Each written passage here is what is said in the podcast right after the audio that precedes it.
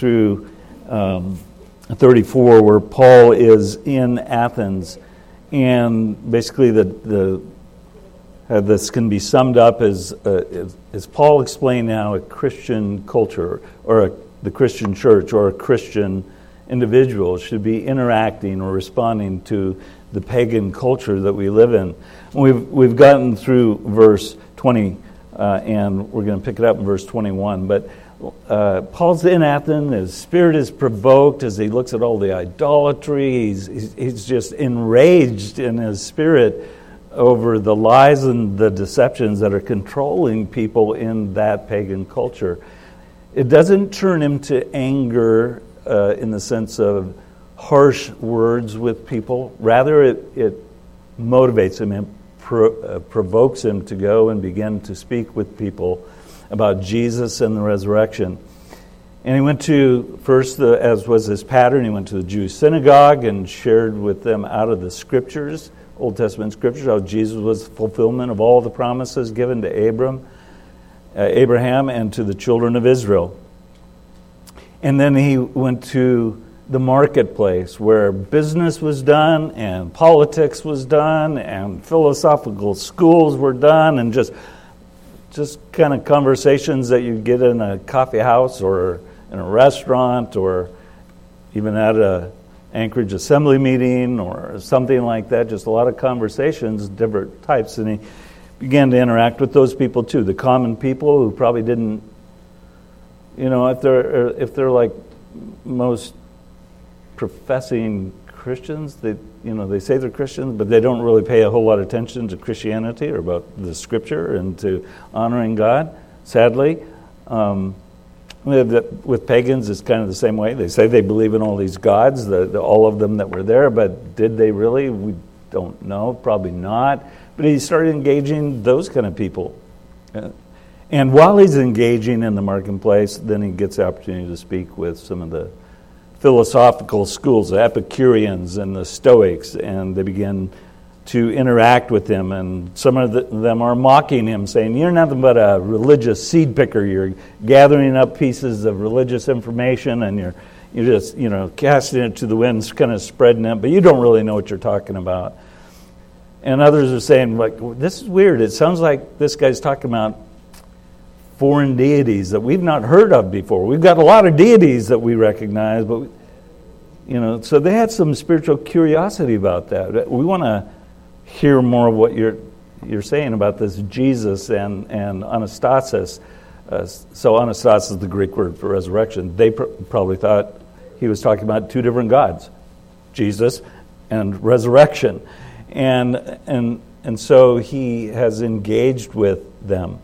As we talked through all of that last week, I made a particular appeal for us or maybe it was the week before, appeal for us to be looking for the opportunities. It was last week because God gave Paul this opportunity to speak and go to the Areopagus. And I said, let's be looking for the opportunities that God gives us to share the Lord. In the context of people's lives, where they're coming from, not, not from, you know, necessarily directly quoting the scripture to them because they might not have any idea what you're talking about Bible. I've never read the Bible. Job, uh, Romans, are those cities? Uh, you know, they, but talking to them biblical truth, right? I, I got to share this email with you that I got last night, and I've, I've gotten permission to do this. Hello, dear pastors. I've been meaning to write to you all week since Spencer had asked the body to share with us as pastors how we're finding opportunities to share Christ with others. Last week, one of my friends was telling me about her friend's daughter, whose name was one I hadn't heard before. Uh, so, this is in a particular ethnic background, one I had not heard of uh, before in, in that, the community. Uh, I think, in retrospect, I asked her uh, if she knew what the other girl's name meant, and she puzzled over how to respond. She knew what it meant, but didn't know how to express it in English. Finally, she said, It means um, it's like when you take someone else's burden on yourself and you don't have to do it, but you do it anyway. And I was amazed. For one thing, that a single name could convey so much meaning. But then my eyes filled with tears as I told her, Oh, I think I understand. That's what Jesus did for us. The Bible says that Jesus took our sins on himself as if he were the guilty one, so that he was punished and we could be forgiven. The smile on her face was so precious. I honestly don't know if she understands that this has ramifications for her, that this isn't just a sweet story for Christians. But I am rejoicing that I was able to share that much. And I am praying for the Lord to stir her heart and give more opportunities for the gospel in our future conversations. Thank you for encouraging us. Thank you for that encouragement. I mean, what a blessing. Amen? Yeah. I hope your heart is encouraged. Mine truly is. So praise, praise to the Lord. So we're in verse 21, and we'll pick it up. Just a comment about that. Verse 21, as Luke's writing this information, and right before he gets to actually saying what Paul said in his short sermon, whether it was actually this short or not, we don't know, but it's what Luke wrote down for us. But right before that, he gives kind of a parenthetical statement. He says, Now all the Athenians and the foreigners who lived there would spend their time in nothing except telling or hearing something new. So, you know, the Athenians were well known for their attitude of always looking for something new or different, uh, things that they could talk about, things that they could dialogue about. And, and some of the, the philosophers, if you recall the earlier verses that we looked at in the last couple of weeks, some of the philosophers had accused Paul of being a babbler, a seed picker, right? That was passing on this religious, you know, these religious seeds. And, and Luke's parenthetical statement here makes it clear that they were actually the seed pickers. They were the idle babblers. They engaged in talking about this and that, anything new, you know. Uh, there's a guy by the name of Demosthenes. He uh, was in Athens 400 years before Paul arrived there. And he had reproached the city and the Athenians in this way. He said, You are the best people at being deceived by something new that is said. You're just you just like you're like a vacuum taking in all whatever's given, you take it in and you talk about it and so on. And uh, the, and the situation, as I, as I was considering that, is not unlike people in our own day. You know, this isn't ancient words for ancient times and ancient peoples. This is words for us. And it, it's very similar to people in our own day who are constantly desiring to talk about or find something new uh, the discovery of the knowledge doesn't often lead to meaningful life changes. You know, it, it, doesn't. Unless, unless it's change for the bad. Unless it's change moving them to violate all the more God's character, God's moral will, God's word. They're all talk and no action, in a sense, unless that action is a violation of God's moral laws. You know, and, and let's talk about it, you know, well, let's cancel that. You know, the cancel culture, right?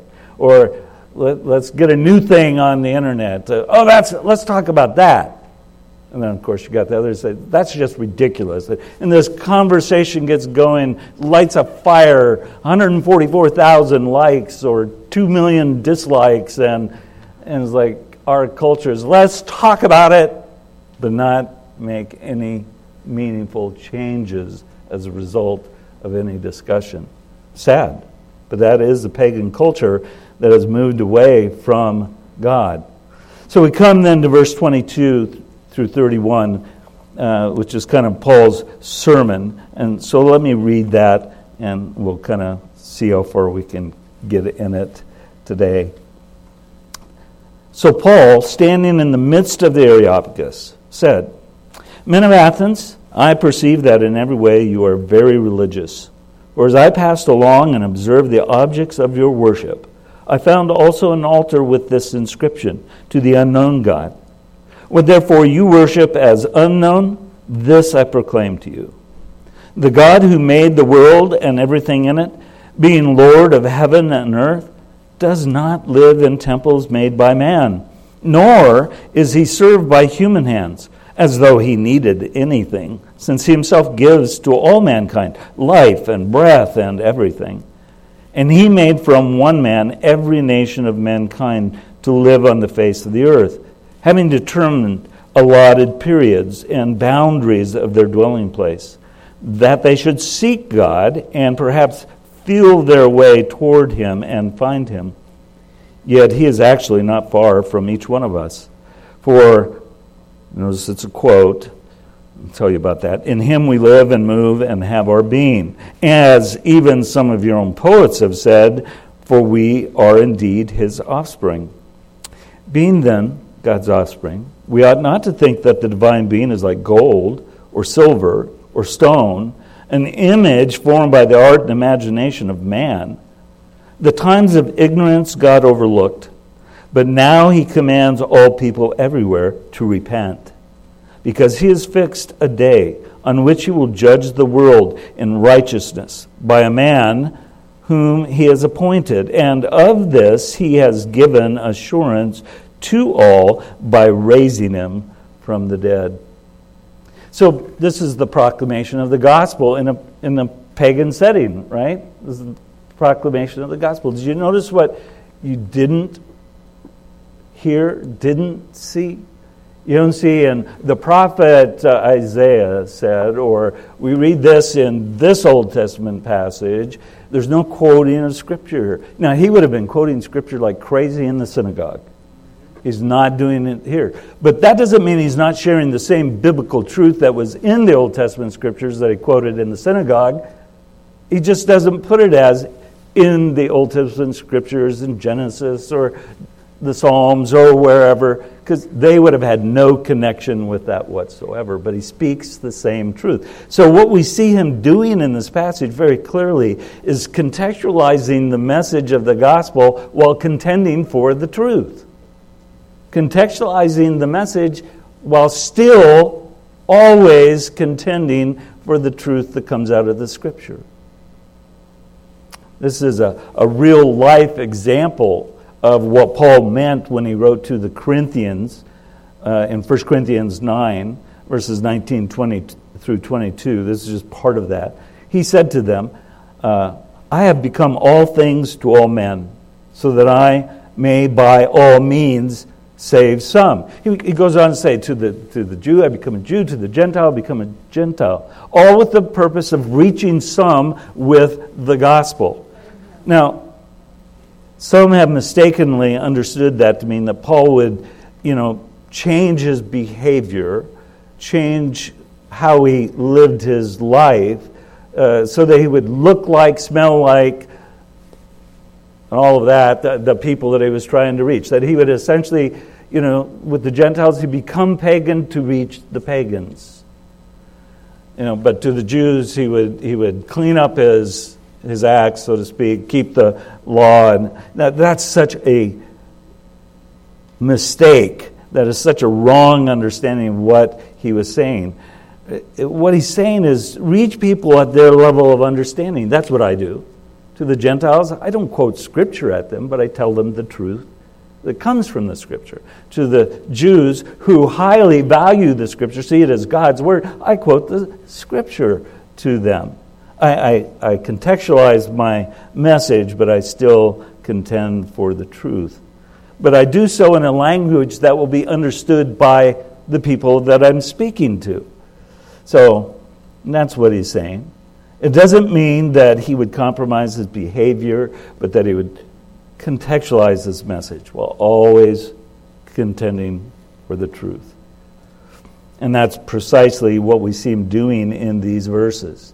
So, to contextualize the message then means that what we're attempting to do is really bridge the gap between holy God and sinful man, right? We're trying to bridge the gap. There's a gap between God and every man and every culture. It's bridging the gap between God, who He is, and what He has declared in His Word, and where people are in relation to it. So think of it as a, there's two points, two positions of these points. And the first point is God and His revealed truth. And that point is fixed, it's absolute, it's unchanging, it's not moving all around. The second point represents people, whether it's an individual or a culture. And that's constantly moving.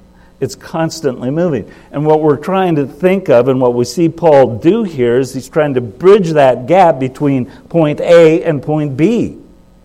And he does so differently based on who he is talking with. Not bending or changing or compromising the truth in any way, but contextualizing the truth based on who he is speaking to. What we recognize clearly is that there is a gap, right, between God and sinners. Uh, Paul put it this way in Romans 3. You probably know the verse, verse 23. For all have sinned and fall short of the glory of God. That's the gap. That, that, that gap, you know, is seen in, in, in artistry where, you know, heavens, the heavenly cities on one side comes kind of out of the idea of John Bunyan in his book. Uh, there's the heavenly city on one side, and then this big chasm, and on the other side is like this fiery city. And there's no way to cross. Well, that is except for the cross. The only way you can get across from the fiery city to the heavenly city is by crossing the bridge that God made between holy God and sinful man, bridging the gap. And that's what Paul is attempting to do. Uh, it, it, it's certainly necessary to express the truth. Yes? Yeah. About God? Yes. And about men? Yes. But we must understand that while God and His truth is unchanging, every person, every culture is at a different point of separation from Him. And you can probably look back at your own life and say, that was true of me. I was that dot, and boy, was I moving all over the place. You know, I was here, and then I was here, and then I was here, but there was still this gap. I, I never really got any closer to God. I was just moving around the points of the compass without, you know, getting closer to God. So you, you can understand that. And this is why Paul would reason differently with Jews than he would with Gentiles. And he would have a different dialogue with people who believed in one God, monotheists, as opposed to those who believed in many gods, polytheists or pantheists. You know, got, there, there is God, but he's not a personal God. He's just kind of dispersed, like the uh, Stoics believed. They were pantheists. Clearly, in Athens, they were very much, for the most part, polytheists. Many, many, many gods. A god in every corner. A god, you know, for every imaginary thing that a man has said as a god, as well as God's named after human emotions and reason and courage and things like that. So, what we see in, in this is that Paul's saying, You know, I, I want to talk to you. Even though you don't believe in a personal God, I want to tell you about the personal God that you can know. You believe in many gods? I want to tell you about the one true God. You know, so he's getting the truth out, but he's doing it in a wise and prudent way. And what we see in this short sermon in these verses is an example of Paul seeking to bridge that, that gap as he con- contextualizes his message and contends for the truth. And he begins with the point of contact. He begins with the point of contact in verses 22 and 23, trying to bridge the gap. So again, we read. So, Paul, standing in the midst of the Areopagus, whether that is Mars Hill or just in the marketplace where the school of, uh, of philosophies met and, you know, it's a council there, doesn't really matter. What he says does matter. Men of Athens, I perceive that in every way you are very religious.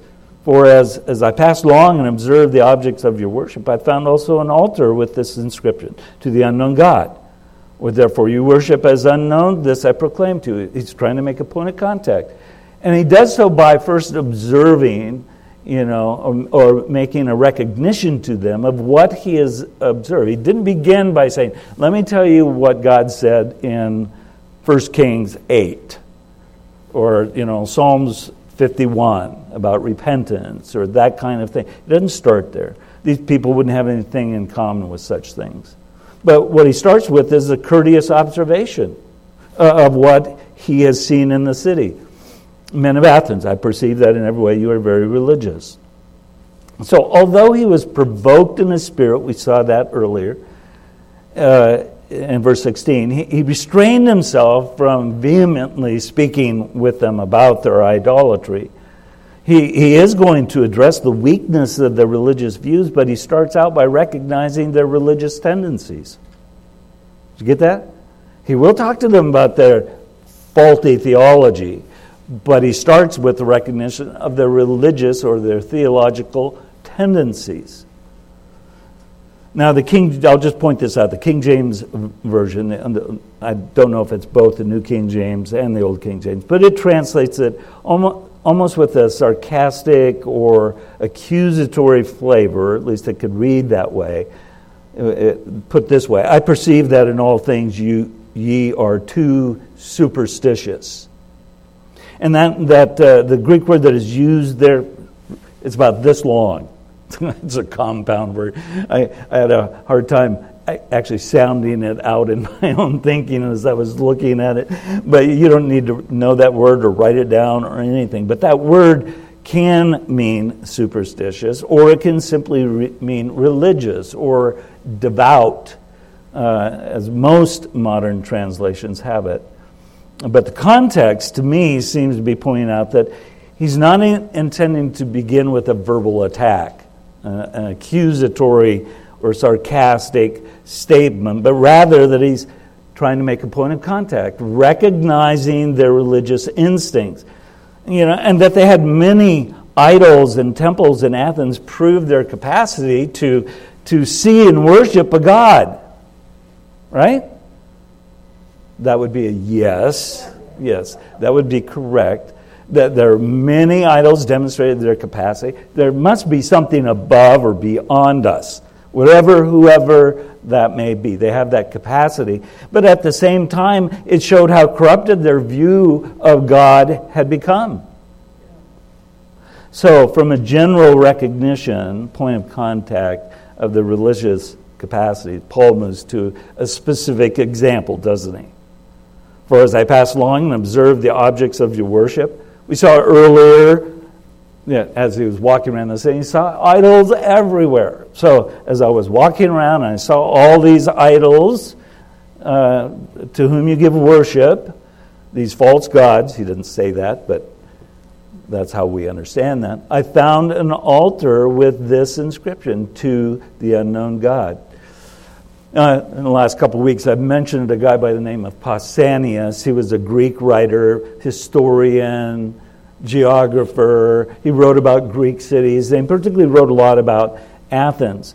So he and other Greek authors wrote about seeing altars with this very inscription to the unknown God. So it's not something that's made up by Paul. He's not lying about it. He had seen that. And, uh, you know, Paul seeks to open a door. He seeks to open a door to their minds uh, through one of their own altars. And, the Epicurean and Stoic philosophers that were mentioned earlier and still are part of what he's saying in, in this sermon had already stated their desire, uh, some of them. Uh, we wish to know more. This is strange to our ears. These are not deities that we've heard of before Jesus and Anastasis. So, you know, they had already stated that they're open. Luke has already indicated this city was full of people who said, hey, let's talk. And so that's what he's doing. He's opening a, a door to their minds, and, uh, and yet Paul understood that his audience prided themselves on their superior wisdom and knowledge. I mean, that's what they thought of themselves. It's kind of like Americans have thought for a long, long time. Right? Is that, is that right? Isn't that kind of what we've been told over and over again, and particularly in the, in the last years? America first. We're tops. We're tops economically. We're tops medically. We're tops scientifically. We're, wait a minute. That, the facts don't really support that. But hey, America first. We're tops. And, and so he, you know, he knows that's how they thought of themselves. Um, but it is from his understanding of the culture and their own statements that he raises an inconsistency. Uh, the inconsistency of their desire for knowledge with the worship of what? The unknown God. the unknown God. So the Greek word for gnosis, or one of the Greek words for uh, knowledge, is gnosis. G N O S I S, gnosis. The G is silent. And uh, the word for unknown, agnosis. Just put a letter A at the beginning of the word, and that's the word for unknown or unknowing, or a word for ignorance. But it basically means without knowledge. So they have an altar for the unknown, the unknowing, the uh, we, we can't know who this God is, but we better get an altar up to recognize him. So the Athenians were supposed to be the most knowledgeable of people, uh, and but on the most important issue of life, they came up short. They didn't know God. They didn't even know their false God. So, the most knowledgeable, the wisest people. Everyone else is a barbarian compared to them. Uh, but they come up short. They come up short. So it's, it's masterful, I think, when Paul says, What therefore you worship as unknown, this I proclaim to you. Now, he was not saying that these people were unconsciously worshiping the one true God. Rather, he's saying that the one true God whom he was proclaiming was ultimately responsible for the spiritual realities which they attributed to an unknown God. Get that?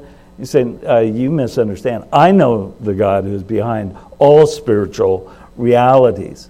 And it's unlikely that this not so subtle irony of Paul's statement here you are, the most knowledgeable of, people, worshiping an unknown God. You know, it, it's unlikely that that didn't was lost on them. They, they understood what he was doing, the irony of it. There may even have been a gasp, But you know, when he said, What? I can't believe you just said that about us. You know, I'm sure they weren't giving a hearty amen to what he's saying. Now, I have a hard time getting a hearty amen out of you, even though I know you know the true God and you believe in His Word.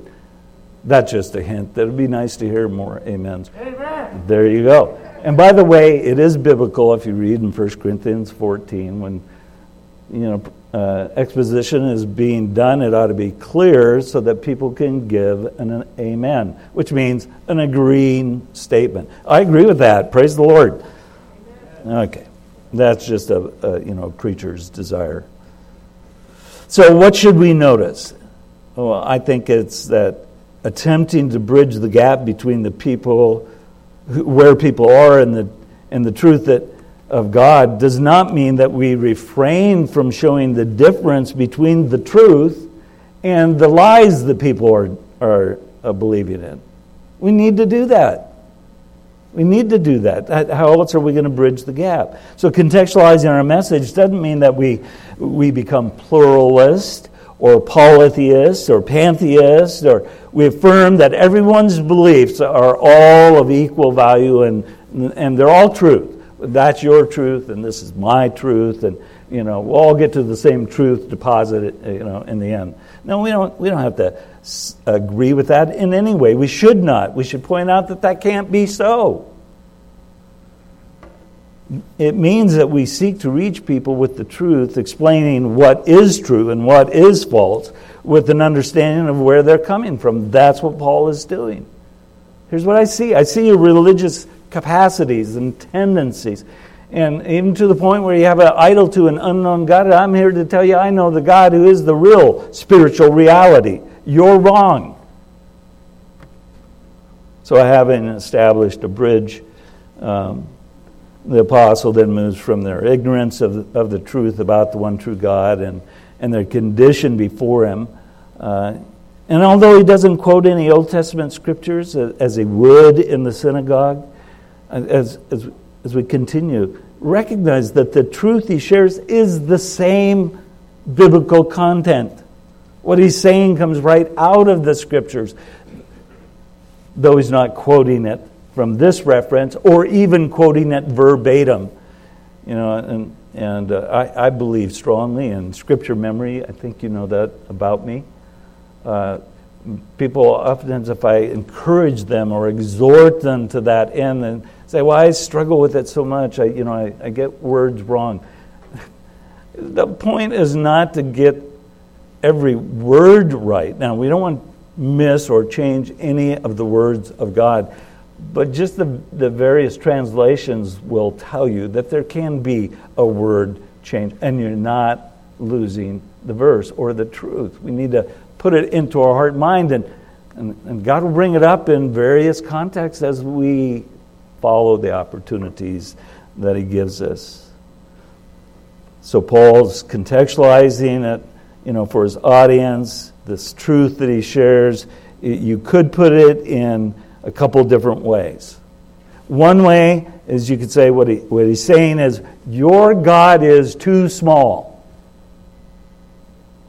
Your God is too small. There's a title of a book by someone with, with that. I think it's a good way to put it. Your God is too small.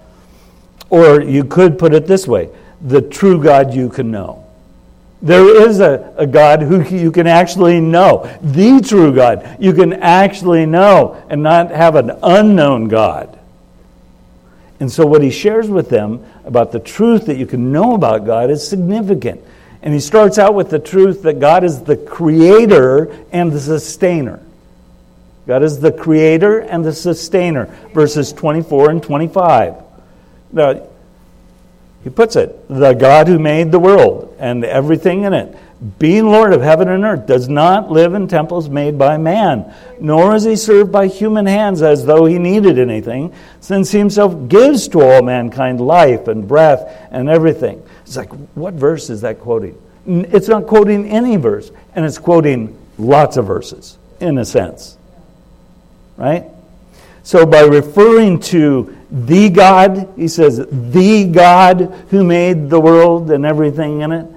Paul's directly contrasting the worship of the Athenians of an unknown God. Now, the ESV and some of the modern translations have here uh, an unknown God, and some of them, well, the ESV has the unknown God, and some others as well. And then other translations, probably most of them, have an unknown God. And that's a better translation. The direct article is not there. So, you know, uh, I, I, saw an altar uh, with this inscription to an unknown God, which could be one and only one, or it could be one of many, not the unknown God. And that's significant. He's saying there is the God, direct article included, the God who made the heavens and the earth. So, some people worship an unknowable and impersonal God, but Paul declares that there is one God who is the one true God, knowable and personal. And, from this point, Paul begins to identify uh, some specific and absolute truths about the God who is knowable. And as I said, the first of those things is that He's the Creator. He's the Creator. So the fundamental truth that God is the Creator of the world and everything in it, as He writes, as He said there, and Luke recorded it, may not sound at all strange to our ears. In fact, it would be strange if we didn't think that, right? But to them, that would sound strange. It would, be shaking to them. To us, it's not. It's, it's something that we rest in, we're thankful for. But it's Paul's way of challenging their faulty theology about God. Uh, the Stoics, that were mentioned earlier, they were pantheists. They, they believed in an impersonal God dispersed throughout the universe. He's in everything, is everywhere, but he's not personal. And when you die, you just kind of get absorbed into the God force, if you want to bring Stars War, Star Wars into that idea. That's what they believed. The Epicureans were practical agnostics. If there is a God, he certainly doesn't care about us. And he probably just kind of started it all, wound it up, and let it go where it goes, it goes. Uh, neither group believed in a personal and unique God who created everything.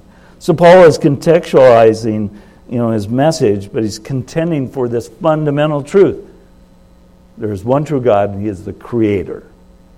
Now we we read that and we think, why didn't he say Genesis 1 1 says, you know, in the beginning, God created the heavens and the earth.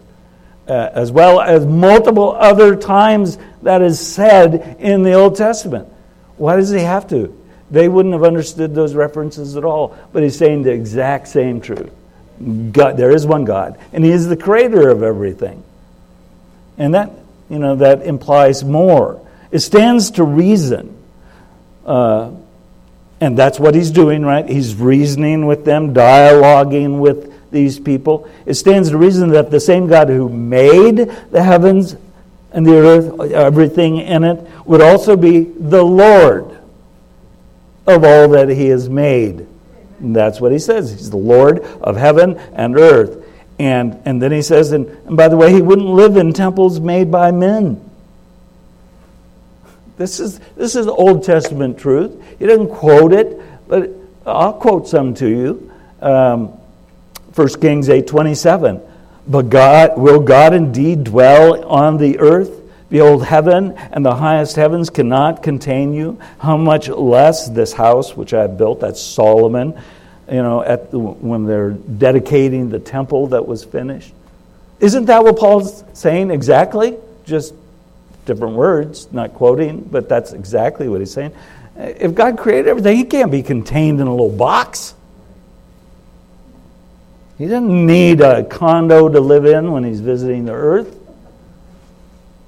It's the same point. The, the Creator, by right, rules over all that He made and all that He owns. Genesis 14 19 describes God as the possessor of heaven and earth and the fullness thereof, the world and those who dwell therein. Elsewhere, we see, uh, quoted by the prophets, doesn't the potter have a right to do with the clay whatever he wants to do with it? Because he's the potter. Uh, I would say more than that. He's, he's the guy who made the clay. He's the one, not the guy. God's not a guy. Uh, you know, he's the one who made the clay, and he can do with his creation whatever he wants to. He's Lord over it. And you know what we see in his creation, doesn't it declare? We talked about this in Romans 1 not very long ago, but doesn't it declare his great imagination, his creative genius, his beauty that is part of his being, his great power? right? It, it, it's all declared in what he's made and how he is managing it. He's the creator and the sustainer. So, in the same way, God is the source of all life. He's not served by human hands as though he needed anything. And the, the word translated here is served, like, uh, God, can I serve you? Can I do anything for you? That word that's used here, like, God doesn't need your service. He's not served by human hands. It's the word therapeuo, the Greek word. You, you understand the English word that comes from that, therapeutic, right? There's been talks about, even with the COVID stuff, therapeutics that are advancing to help with the disease. Uh, you know, you, you, go to therapy after you Oftentimes, after you have surgery, you got to go through therapy. You see a physical therapist. That's the idea of this word. God is not being cared for by the creatures that He's made. He doesn't need our compassion, our assistance. He, doesn't need our help. And Paul is pointing out that it's really just absurd, absurd to imagine that the Creator would need to be served or taken care of in any way, whether it's in a place to live or a person to talk to or a task to fulfill. God doesn't need us. He wants us, He desires us, He loves us, but He in no way needs us. You know, some preachers, are, I heard it just a couple weeks ago. I was listening to a sermon, normally very encouraging, right out of the scripture, and the preacher said, you know, God just longs for you. He, he, I, I'm not sure they said the word need, but that's clearly what was being kind of implied. I'm like, whoa, wait a minute. God doesn't need us. He created us for His glory. He created us to have intimate relationships with Him, created us to be with Him forever. Why? Because He needs us? No. For all eternity, Father, Son, and Holy Spirit were perfectly satisfied in their perfect communion. But He, he wanted the creation and His creatures to bring Him glory and particularly us human creatures to reflect His glory because we're created in His image. Fallen as we are and distorted as our image might be, like looking in a cracked mirror, that is why God created us, not because He needs us. God is eternal. And God exists outside of what He's made to exist within time and space the, the Lord, we're told that God is spirit, right? Immaterial, and therefore does not need anything physical or material for habitation to dwell in. You know, this is uh, churches are often referred to as God's house, right? It's not where God lives. God lives in us. This is a place that He's given us to gather as His habitation. He habit us. We are his building, a temple to the Lord. This is just a place where we can do it together and be warm, you know, and argue with one another and hug each other and cry with each other and all of that. God doesn't need us that way. And in, in the same way, you know, uh, we read, this is really kind of coming right out of the Old Testament as well. I was thinking of a couple of passages. One of them is Jeremiah 9, uh, 10, verses 1 through 16. I read that a, a, few weeks ago when we were in Romans 1. But there's another one in Isaiah 44, 9 through 20. It's a little lengthy, so if you have your Bible, turn there. And I'm going to read through that, and uh, we'll see the, the God thinks of the foolishness, the absurdity of idolatry and the belief that God can be contained in an image or in a building or something like that. So, Isaiah 44, 9 through 20. All who fashion idols are nothing, and the things they delight in do not profit. Their witnesses neither see nor, uh, see nor know that they may be put, into, uh, put to shame. Who fashions a god or casts an idol that is profitable for nothing? Behold, all his companions shall be put to shame. And, and the craftsmen are only human. Let them all assemble. Let them stand forth. They shall be terrified and they shall be put to shame. In other words, idolatry is a shameful thing because it's trying to put into an image the one who cannot be put into an image. Shameful. The ironsmith takes a cutting tool and works it over the coals. He, he fashions it with hammers and works it with his strong arm. He becomes hungry and his strength fails. He, he drinks no water and, and he's faint. The carpenter stretches the line. He marks it out with the pencil. He shapes it with planes and marks it with a compass. He shapes it into the figure of a man, with the beauty of a man, to dwell in a house.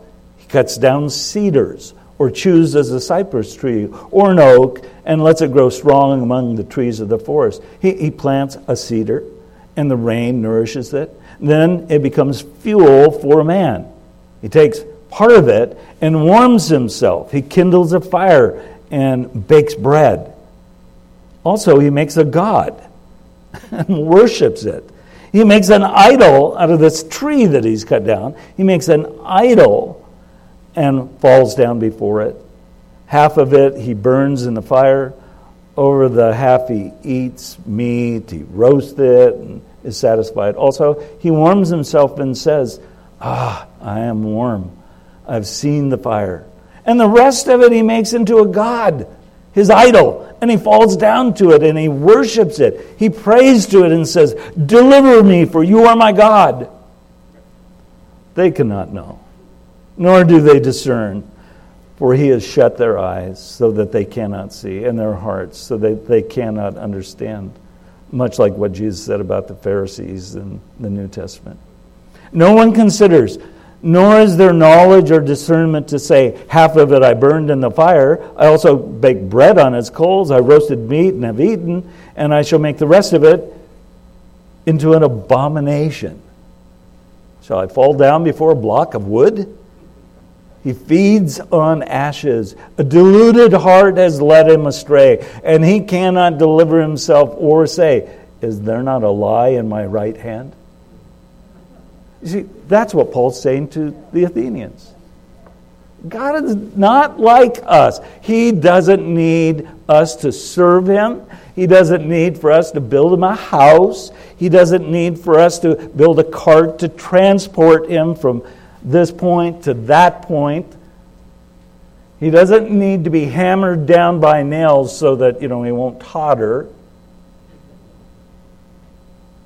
That's idolatry. That is absurdity. I'll make half the tree beneficial for me for a fire and for a meal, and the other half I'll make into a God by my hands, and then I'll worship that God and ask it to deliver me. How insane is that? Absurd, unthinkable, inconceivable. Okay, some of you got that.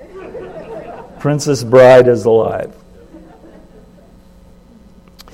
So God is independent of his creation. Praise him. He is independent. He is free of his creation. Uh, unlike the creatures that he, he's made, God does not need people, though he himself chooses to love and interact with us. Aren't you glad that he does? Aren't you glad that you know he's our father? Jesus is uh, not only our Savior and Lord, but he's our brother and friend. Aren't you glad that the Holy Spirit whispers to us, I love you, I'm here for you, let me guide you? Aren't you glad that, that you know, God says, let me give you a book to help you along the difficult path of life? Aren't you glad for the God that we have? Amen. Amen. God doesn't need us. We didn't, he didn't need us to serve Him. The truth is, our God serves us. You read about it right in Psalm 23. Our, our God will make a table, set a table for us before our enemies. He's the one that makes the meal. He's the one that sets it on the table. He's the one that's going around the table serving it. And by the way, that's exactly what you saw Jesus do at the last Passover. Right? Serving his disciples. But Paul says, hey, what God is really like, He Himself gives all mankind life and breath and everything. That is a quote. That is a quote from a Greek poet. This is God. Or that, that, I'm sorry, that's a little bit later. In Him we have life and have our being. This is essentially saying the same thing. He Himself gives every person life and breath and everything. Did you, did you know that you woke up this morning and you recognized that you were still breathing and that was God? I recognized that I woke up during the night with the dream of being in pain because I was. And that was God too. Because He watches over us while we sleep, not just while we're awake. Our God is so good so great. With this last phrase, he himself gives all mankind life and breath and everything. Paul is identifying that the one true God is not only the creator of all, but he is the sustainer of all. And it's not unlike what Paul would write to the uh, Colossian church in uh, his epistle, chapter 1 to the Colossians, 16 and 17. For by him all things were created, in heaven and on earth, visible and invisible, whether thrones or dominions or rulers or authorities, all things were created through him and for him. And he is before all things, and in him all things hold together. By the word of his power, he sustains everything. So Paul is contextually communicating the truth stated explicitly elsewhere in Scripture, but he doesn't quote it from the Old Testament to them. He's same truth. Uh, God is the creator and the sustainer of all things. The one true God is the architect and the builder and the owner of all things. This is the God that you can know and have a relationship. And that's just point one of what he's saying there.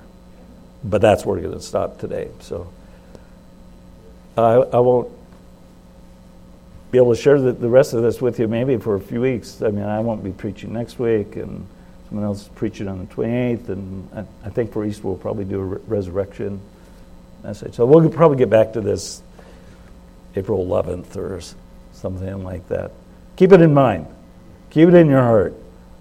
Keep seeking opportunities to represent this one true God.